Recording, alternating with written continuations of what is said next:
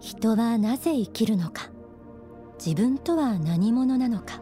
といった人生の根本的な問いに対しても。なぜこの時代に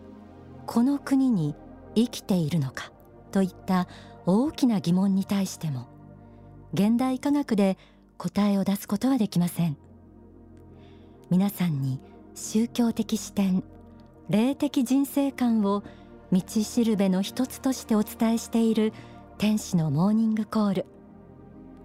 今世界を見渡せばテロや紛争が絶えず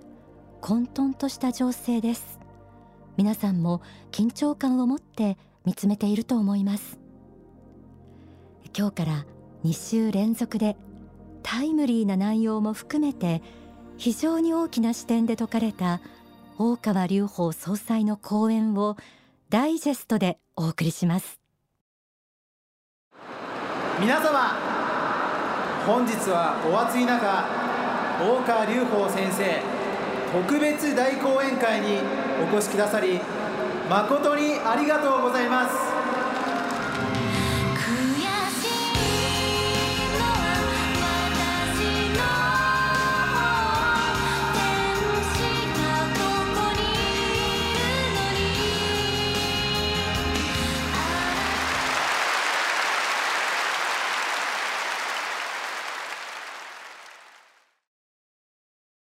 8月2日東京ドーム。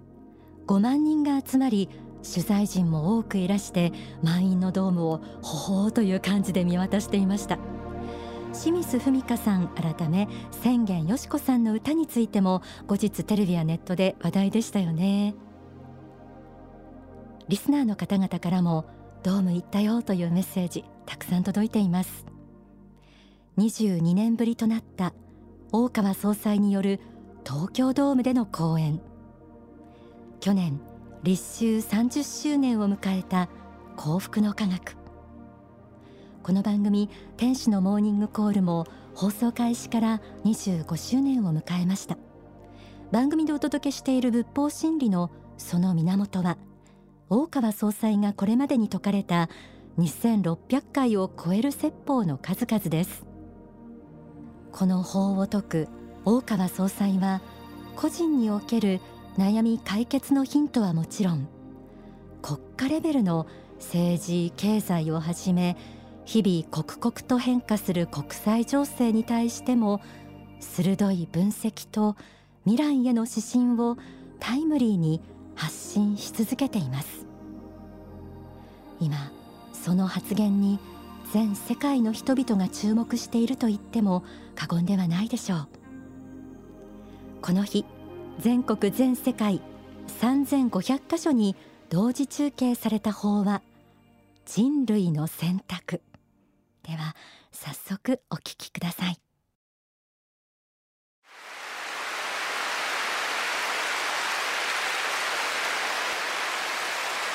ありがとう、えー、22年ぶりの東京ドームに、えー、なりました。もう22年前までに東京ドームで10回公演いたしましたですけれどもその後深く静かに活動を続けながら全国全世界にこの教えを広げてまいりました。その間2200冊を超える本を出版し2600数十回の講演をいたしました。私の講演を聞いた方は何億人かに上ります。今日も東京ドームから全世界。3500箇所に。衛星中継が。かかっております。この地球全体に。向けて。教えを発信するということは。限りなく。重く。強い。責任感の必要とされることであると感じています。しかしもう三十数年やってまいりました。全世界で教えを広めてまいりました。今私はかすかな小さな自信を持っています。東京ドームから全世界に教えを説ける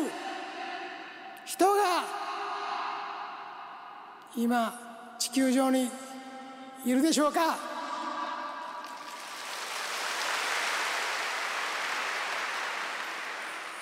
これが私が存在し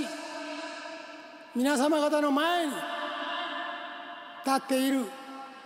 意味です。どうか本日この場に集われた皆様方は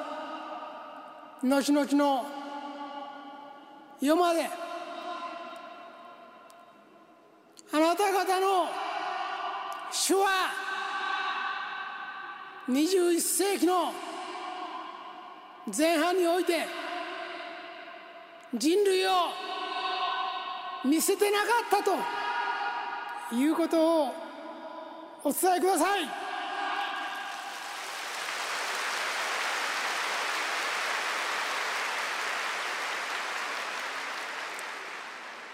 世界の人口は70億を超えました。教えを届かせるのは大変です。しかしこの21世紀が平和と安定の世紀となるかそれとも増えすぎた人類が淘汰される時となるか。それは現在ただいまの皆様方と皆様方に続くであろう人たちの行動にひとえに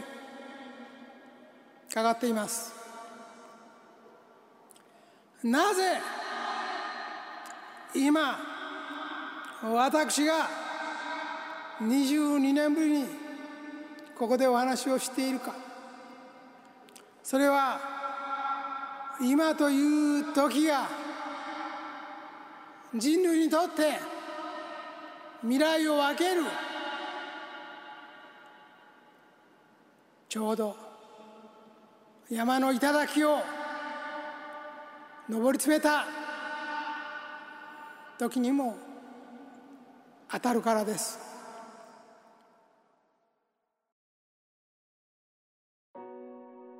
8月2日東京ドームで行われた幸福の科学大川隆法総裁による特別大講演会人類の選択の模様をお届けしています。法話の冒頭で説かれたのは東京ドームから衛星中継を通じて全世界の人々に向けて教えを説くことの重く強い責任の自覚についてでした。そして21世紀を迎えた今という時代が人類にとって未来を分ける時であるともありました。この後はさまざまな宗教でも説かれる人類の起源。創世記について語られました。地球という星における営みを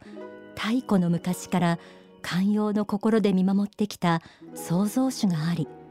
その名前まで言及されていました。科学では証明しきれない壮大なスケールの話の数々に圧倒された方が多かったと思います。同時に大川総裁の目に映る今という時代が遥かなる過去に遡りそして遥かなる未来を見据えて語られる今なのだと感じます。世界は人口100億人に向かっています。各地で起きるテロや紛争の数々私たちはこの今という時代をどのように認識したら良いのでしょうか。大川総裁が続けて語ったのは現代文明が抱える危機についてでした。一つはお分かりでしょう。アジアにおいて新しい火種が持ち上がっています。言うまでもなく北朝鮮による核開発や弾道ミサイルの実験です。アメリカと互角に戦えるようにしようとしています。彼らの立場から見ればもちろん自国の防衛のためにアメリカからの攻撃を防ぐための軍事力の強化でしょう。しかしアメリカの側から見ればアメリカ本土をも攻撃できることが視野に入った。ICBM をすでに持っており原爆実験水爆実験に成功したという北朝鮮に対してあの国が黙っていられるはずはございません。まだまだ交渉する余地があるように言う人もいます。話す時間はもう終わったという人もいます。危機はすでにあちこちにあるんです。こういう時に世界にリーダーがいなかったら止めることができないんです。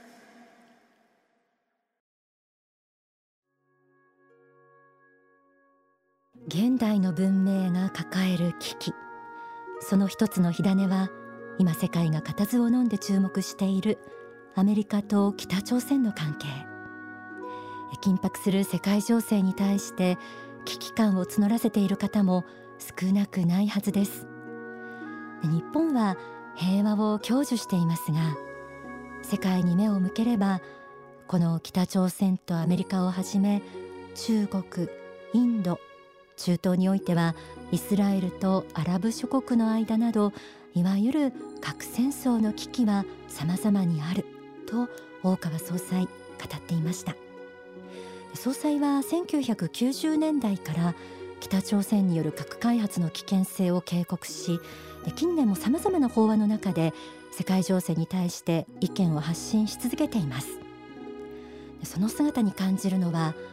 何百万という単位での人の命がかかった国家間の対立や戦争の危機は宗教家であるならば決して見過ごせない問題であるというまさに救世主としての自覚も併せ持った人の本心です。人類が歩むべき正しい道とはどの方向にあるのか。さまざまな価値観が対立しています。日々目まぐるしく国際情勢は変わっています。その中で一定の価値判断を下しオピニオンを発信することはとても難しく大きな責任が求められることだというのは皆さんもうなずけると思います、えー、しかし大川総裁はシンプルに一つの指針を指し示しました。法は人類の選択前半部分の締めくくりにあたって語られたのは宗教的視点での国防と正義についての考え方です。いろんな国が愛国心を持って国防をやるということはその国の安定と発展のためには大事なことです。それは認めましょう。日本の国の中で地方自治が認められるように地球の中で200カ国近い国がそれぞれの国の自衛のために国防をするということは当然のことだと思います。しかしながらこれは一つの物差しであって全てではございません。